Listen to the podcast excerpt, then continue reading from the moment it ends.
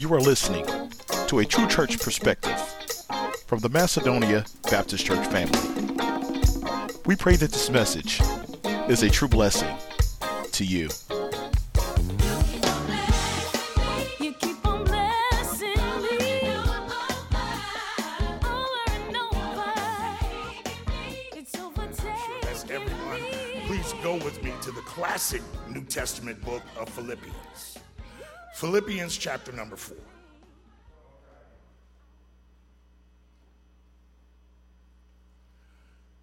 When you get to chapter number four, please uh, look at verses four through nine for our text this morning. Amen. If you have it, say amen. I'm going to be reading to you out of the ESV, the English Standard Version. Uh, follow along with me with whatever version you have. If you're on your tablet or phone, of course, you can go to the ESV. But it reads pretty much like New King James, so you'll be able to follow. Amen? And we find these words recorded in the Word of God Rejoice in the Lord always. Again, I will say rejoice. Let your reasonableness be known to everyone.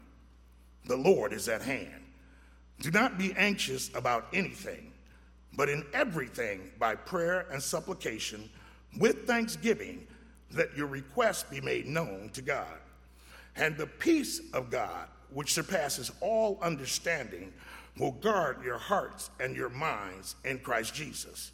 Finally, brothers, whatever is true, whatever is honorable, whatever is just, whatever is pure, whatever is lovely, whatever is commendable, if there's in any excellence, if there's anything worthy of praise, think about these things.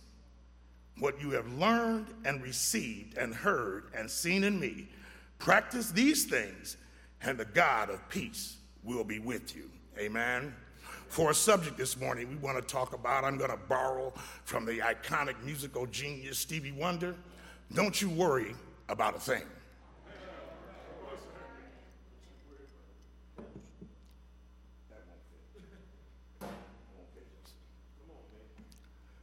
So here we are in the year 2021. And if you're of my generation, if you're a baby boomer, that in and of itself sounds really weird. Amen. 2021, we thought we would be in flying cars by now. But in this season that we are currently in, we know that for over a year, our lives have been turned upside down in ways that are unimaginable.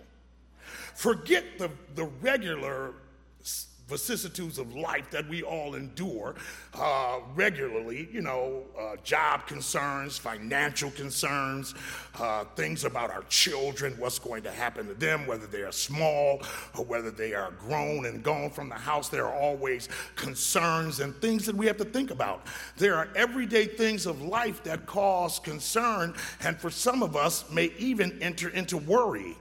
But on top of that, we are experiencing yet still a worldwide global pandemic. We are experiencing things that we have never, ever even dreamed about, thought about, uh, in ways that are just fantastically horrific when you really think about it. The fact that someone had the audacity to tell me, an American citizen, a free black man in America, that I can't go outside, that take a lot of nerve. Takes a lot of nerve to tell me that I have to be quarantined and shut up in the house. Takes a lot of nerve to tell me I have to work from home. Takes a lot of nerve to tell a pastor that when one of his members not only has COVID, but they are about to undergo surgery, that you have the nerve to tell me that I can't go in there and pray for them as they go under the surgeon's knife. And then yet you will say, well, you can pray anywhere, preacher. Yes, I can pray anywhere. But one thing that I know for a fact that the people of God, at least the people that I serve at the church where I serve, they love the fact and they appreciate the fact that their pastor is praying for them before they go into surgery. It breaks your heart.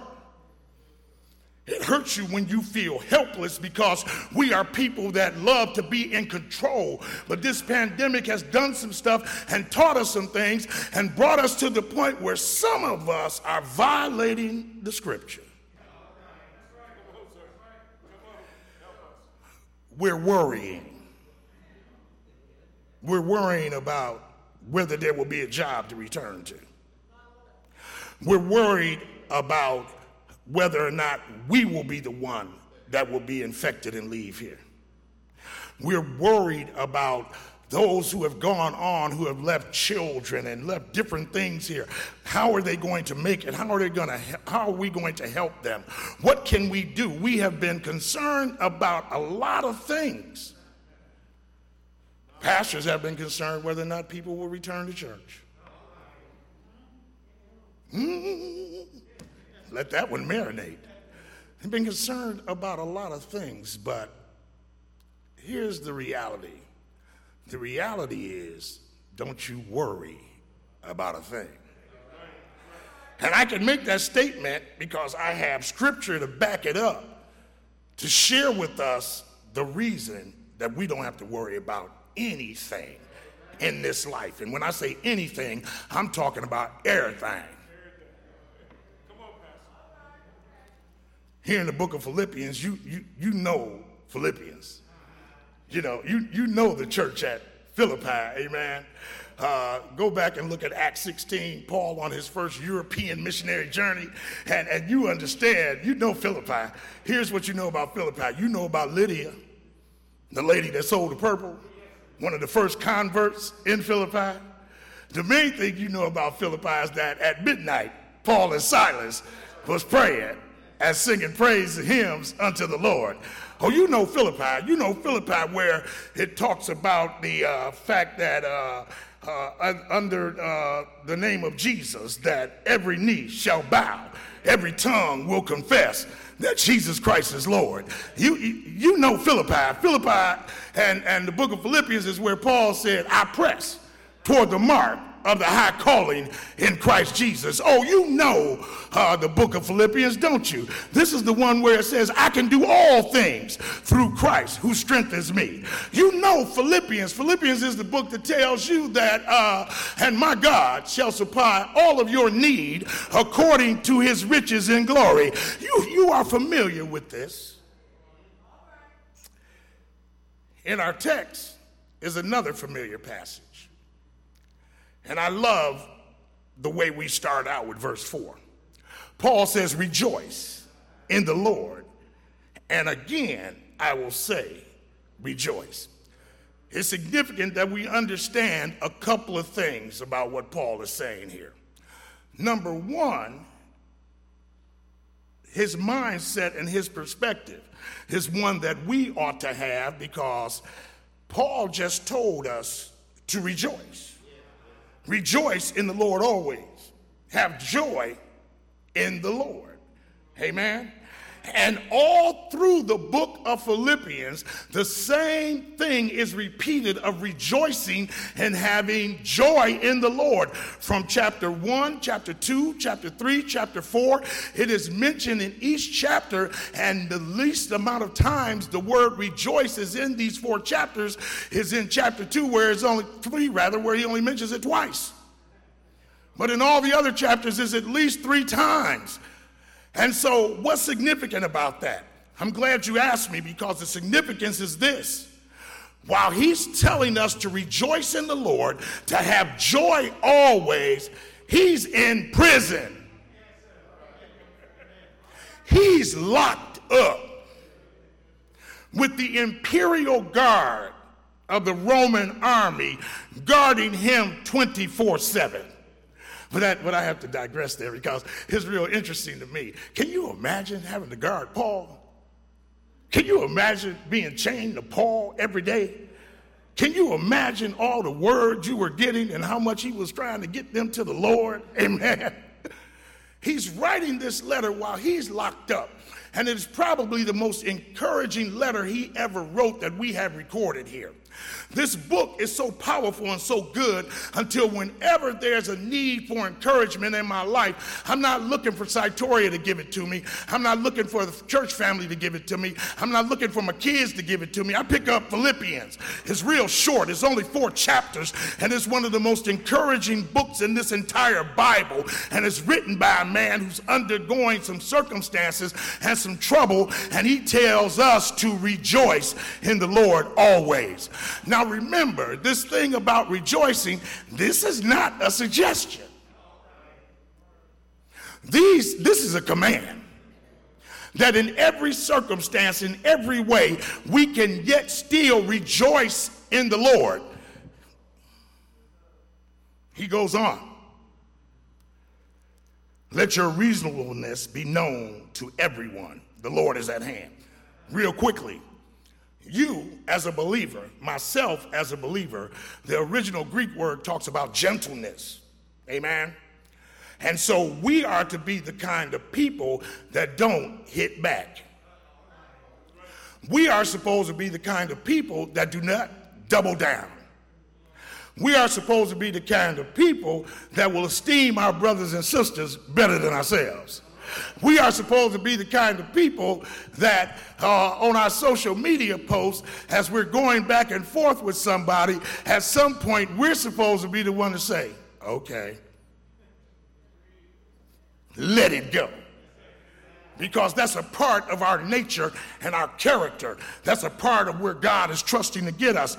We are supposed to be gentle, reasonable people, sort of like the way that uh, Jesus restored the woman that was caught in adultery. He spoke truth to her, but he did it in what? A gentle way.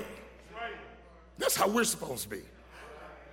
And, and see, the reason that we can do it like that is simply this because we know that no matter what anyone does to us, vengeance is mine. Uh, Romans 12 19, vengeance is mine, said the Lord. Amen. We don't have to push back, we don't have to fight back because God has our back. Then he goes on, the Lord is at hand. I really could stop here and spend the next 15 to 20 minutes right here because this is one of the issues that we face as, as, as the church of God today in this society is that we don't talk about it enough, we don't preach about it enough, we don't teach about it enough. You do know that Jesus is coming back, don't you? You do know that the Lord is going to return. Here's Paul, uh, some 15, 16, 1700 years ago, talking to the church at Philippi, reminding them that the Lord is at hand and he hasn't come back yet. But he was talking about it right then. And I got a feeling that we need to talk about it a little bit more. Because do you not recognize that there's no prophecy that has to be fulfilled that will prevent Jesus from returning right now in the middle of my sentence. And when I think about the fact that he's coming back, it makes me want to live a little bit better. It makes me want to walk a little straighter. Uh, hmm, hmm, hmm. Then he gets to where I really want to be. Verse 6 Do not be anxious for anything. But in everything, by prayer and supplication with thanksgiving, let your requests be made known to God. Stop right there. So, here we are with trouble on every side. Here we are with all kinds of things going on. And because you are students of the word, you fake it out and talk about, well, I'm not worried, I'm concerned. That's my baby's line all the time. Well, I'm just concerned. Well, we better be careful with delineating between concerned and worry, should we not? Because here, uh, I'm being told that I don't have to be anxious about anything. I don't have to have concern about anything. I don't have to be worried about anything. Uh, the reason that I don't is because I have a trust in the Lord. That's what he's saying. He's saying that the reason that you don't have to be concerned is number one, you have a trust in God. And then you have a recourse to go into if there are some things that are raised before you. It says what? Uh, but in everything, you do know what everything is. But in everything, by prayer and supplication. See, everything means just that. It is a broad perspective. We, as people of prayer and people of God, we want to save God for the big stuff, and then we handle everything else. But from the moment you gave your heart to Jesus Christ, He wants to be involved in the most intimate things of your life. I don't know why He wants to be bothered with us, but He does. And He wants to know everything. When I first became a believer, I would drive my kids down to the uh, Detroit Public Library, the main branch. And if you've ever been down there, you know the parking situation. And I would pray about finding a spot right close to the library, and I would get one every time. I shared this with some of my coworkers, and they thought that was silly. Why you bothering God about a parking space? Well, I'm bothering God about the parking space because He wants me to bother Him. He wants to know everything about me, which he knows, but he wants to make sure I recognize that in this relationship, there is nothing that is absent from him. He cares that much about us that he wants to be involved in everything. So he says, by prayer and supplication, make your requests be known to God. Prayer is just broad. That's every communication that we have with God. Amen. But supplication is different. Supplication is pretty much the same, but the prayer aspect is broad. Hear me now. Supplication is a direct request. One of the reasons that your prayers haven't been answered is because they're too general.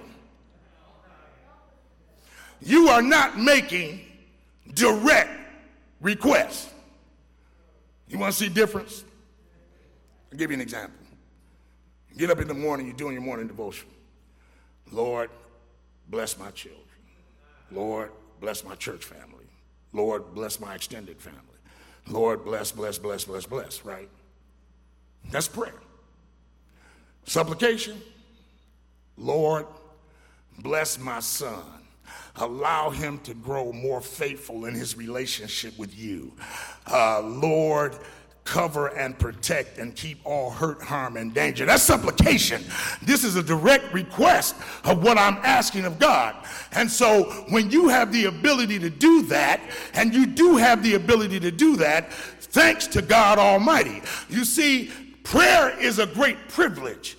Go over to Matthew chapter 6, Sermon on the Mount. Amen. And, and Jesus answers a question that was actually asked in Mark of the disciples Lord, teach us how to pray. And so we call it the Lord's Prayer, but it's more rightly the model prayer because it's not something that we necessarily have to repeat, but we do have to follow the pattern, or we should, because it is a model of how you pray unto God. And so you know that in that prayer it says this, right? Thy will be done, thy kingdom come, huh? On earth, you know it, thy kingdom come. So here's what God is doing God's kingdom is going to come whether we pray or not. So, what God is doing is He's allowing us to join Him in what He's already going to do. You should be shouting. He gives us this great privilege to join him in what he's already doing.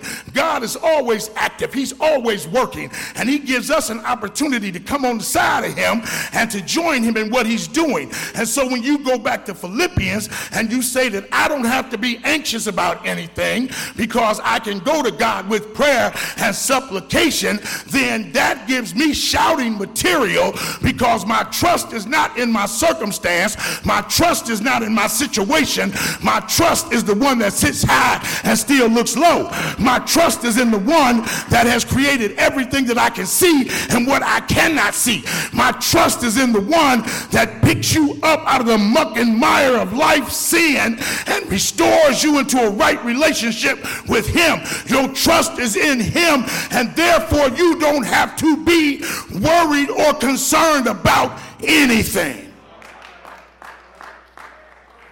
I'm getting ready to let you go. And because I've done that, verse 10, 7 tells me something's going to happen. And, Pastor, the peace of God,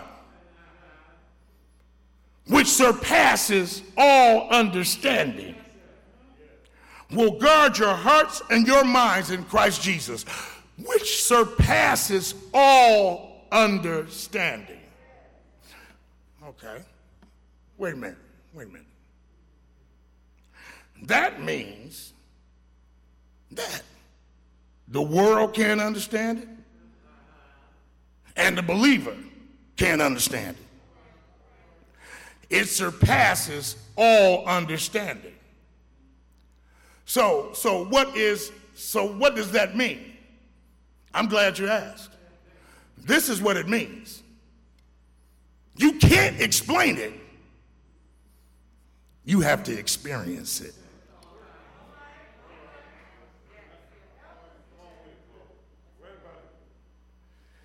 Can't explain it. It has to be experienced. That peace of God. It goes like this. In 1555, over in England, uh, Dr. Nicholas Ridley was a great Christian and he had been preaching the gospel, amen. But back then and somewhat today, he was being persecuted for it. And so he was arrested and they were going to burn him at the stake. Amen.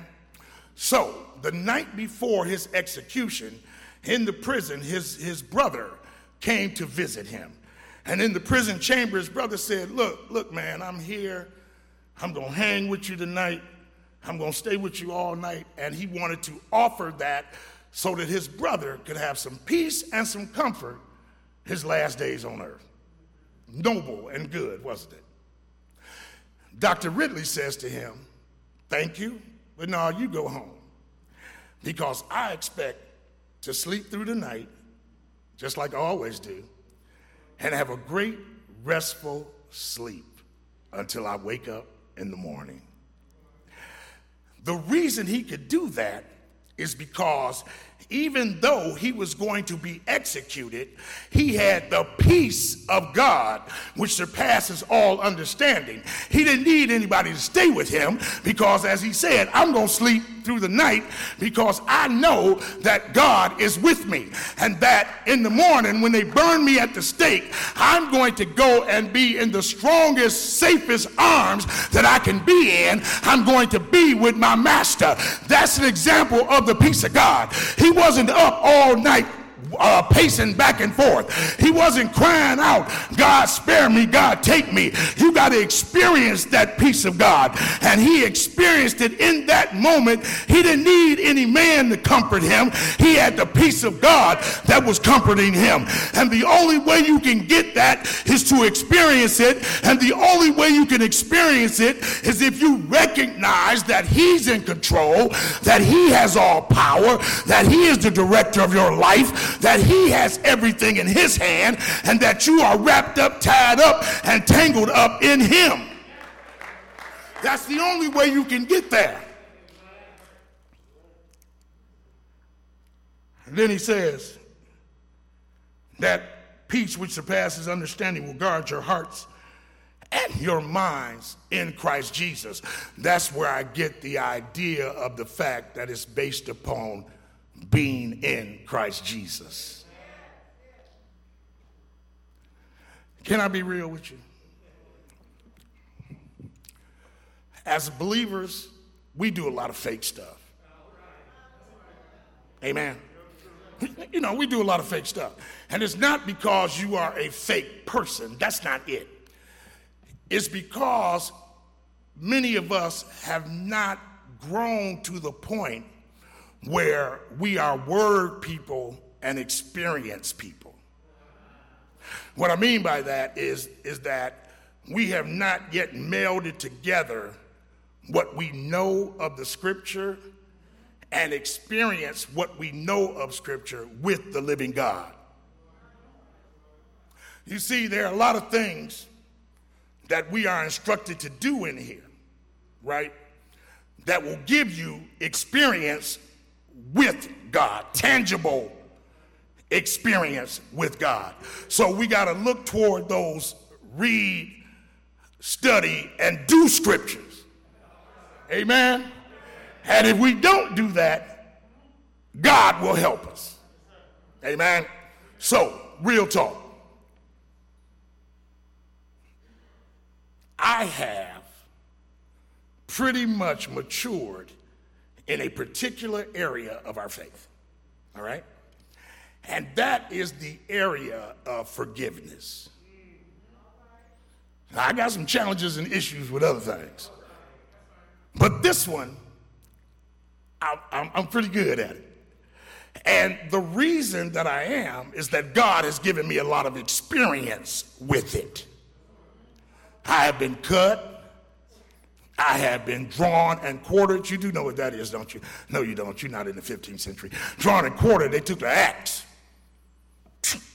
and drew you and quartered you, cut you to pieces. I've had all of that in my ministry life. Okay? And through it all, God showed me and has grown me to the point of forgiveness. So, this is what I mean by faith. Somebody stabs you in the back, somebody violates your trust, and you say, Lord, I forgive them.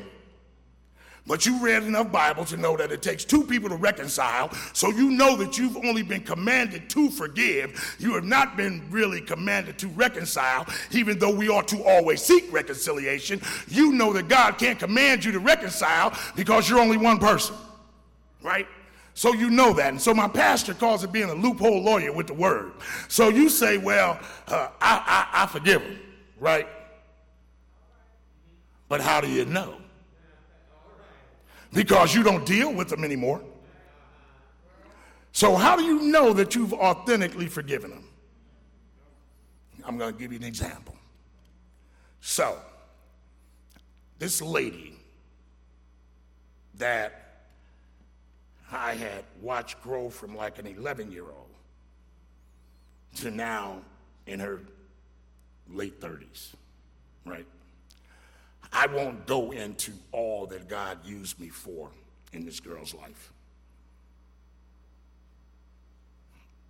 This girl wrote the nastiest poison pen letter I have ever received.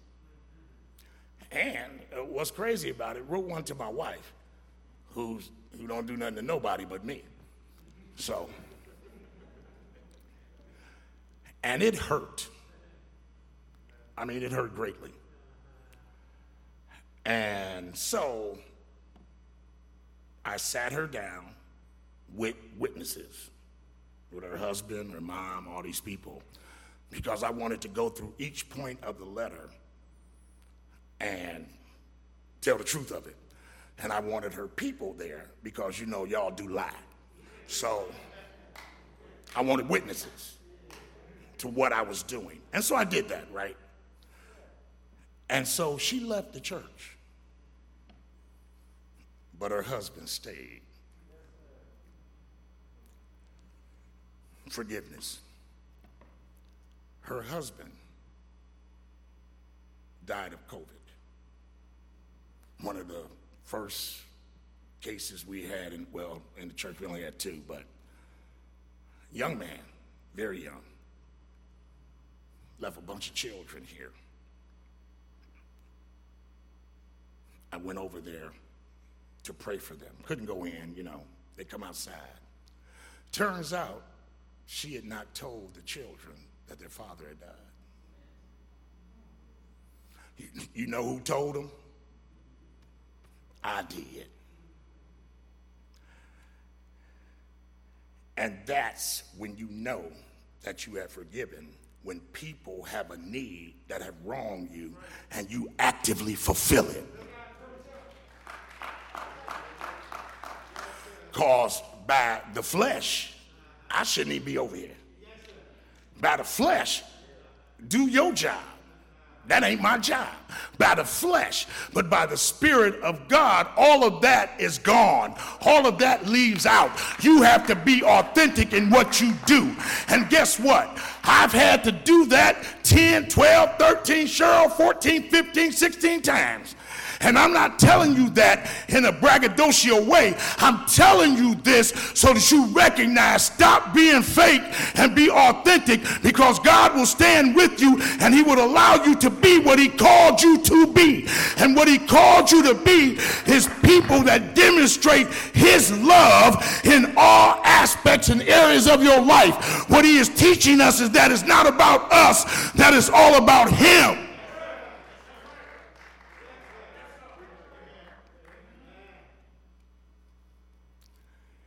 He says, finally, whatever is honorable, whatever is true, if there's anything praiseworthy, is there anything of good report?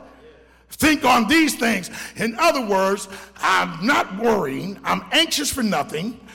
If there's a concern I have, I can take it to the Lord in prayer and supplication. God will give me what? A peace that surpasses all understanding in the midst of this. And then to make sure that I remain where I need to be, get my man out the gutter, get my man off the gossip hotline, get my man off the foolish things, and think on the good things of life. Think on the praiseworthy things. Think on the goodness of life because there's some good out here, but we major in minors. We always focusing on the latest scuttlebutt. We focusing on the latest gossip. We focus on the latest negativity, and we done been through all that. We've had a Capitol resurrection in this country. Forget that stuff. We got to focus on the things that are praiseworthy and the things that are good. In other words, back in the day when I was out there, uh, somebody used to say, Man, you got to get your head right. And they passed me a joint where I want to get my head right right now. Pass me a scripture. You need to get our heads right when it comes down to living this life. This is not a fake God. This is a powerful, all knowing, omniscient, great God. And we are his people.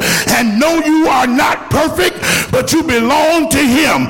And because you belong to him, you can do like Paul and press toward the mark. Uh, here's what I'm talking about. I'm talking about the fact that if you have been picked up, turned around, feet placed on solid ground, in other words, if you believe that he was born of a virgin woman, uh, if you believe that he lived on this earth for 33 years, uh, if you believe uh, that the age of 30, he said, I must be about my father's business. He wasn't talking about Joseph the carpenter because Joseph was not that baby's daddy. He was talking about his heavenly father. All he did was open up blind eyes, uh, fed 5,000, turned around and fed 4,000 more, walked on the water, commanded the winds and the waves to obey him, uh, made blind men see, lame men walked, uh, healed the lepers. Did he not do it? Uh, even went to the cemetery and told a dead man to live on. Uh, I'm talking about Jesus. Uh, is there anybody know him? Uh, they whipped him and beat him all night long. Uh, they put a crown of thorns around his head. They buried him in an old borrowed tomb. He stayed there Friday. He stayed there Saturday. But thanks be to God, early Sunday morning, he got up from the grave, proclaimed that all power is in his hands. And because he did that, Prentice, I don't have to worry about nothing. I don't have to worry about a thing. I just give it to the master because my trust is not in Joe Biden. My trust is not in Gretchen Whitmer. My trust is in the Lord, the one that died for me, the one that sits at the right hand of the Father. Sometimes you just got to encounter him. Some of you just too saved. What I mean by that, uh, you're intellectually book saved, What you got to do is have that supernatural uh, encounter, uh, you know, a close encounter of the God kind. You got to have an encounter like the prophet, amen. In the year that King Uzziah died, I saw also the Lord, and he was high and lifted up, and his train filled the temple, and the seraphim did fly. With two wings they covered their face, with two wings they covered their feet, and two did fly. And they said, Holy, holy, holy, the Lord God Almighty. Uh, our earth is filled uh, with his glory.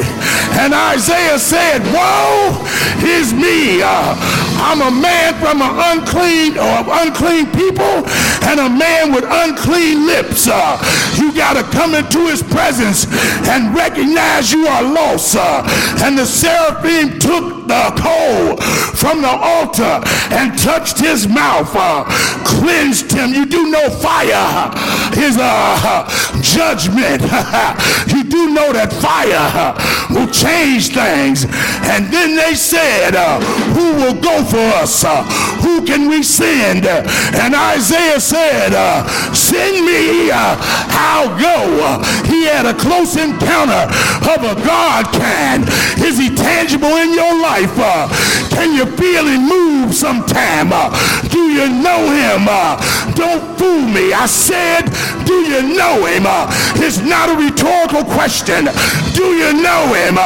If you know him, you ought to say, Yeah. Say, Yeah. I'm going to my seat, but I'm going to tell you this. I didn't come over here not to give my God some praise. He's the lily of the valley, the bright and morning star, the root of Jesse, the lion of the tribe of Judah, the great I am, the ancient of days, the wheel in the middle of Ezekiel's wheel. He's Emmanuel. He's Mary's baby. I call him Jesus, or you can say Yeshua. I call him Jesus in the morning, Jesus in the evening, Jesus in the midnight hour. I thank God I don't have to worry about a thing. I got the Lord, and he's enough for me. Somebody say, thank you, Jesus. Thank you, Jesus. Thank you, Jesus, for all your benefits toward me. Uh, sermon is over. I'm done preaching. But baby, I gotta do this. Yeah! Yeah! Sometimes I want to holler. Sometimes I just want to moan. Sometimes.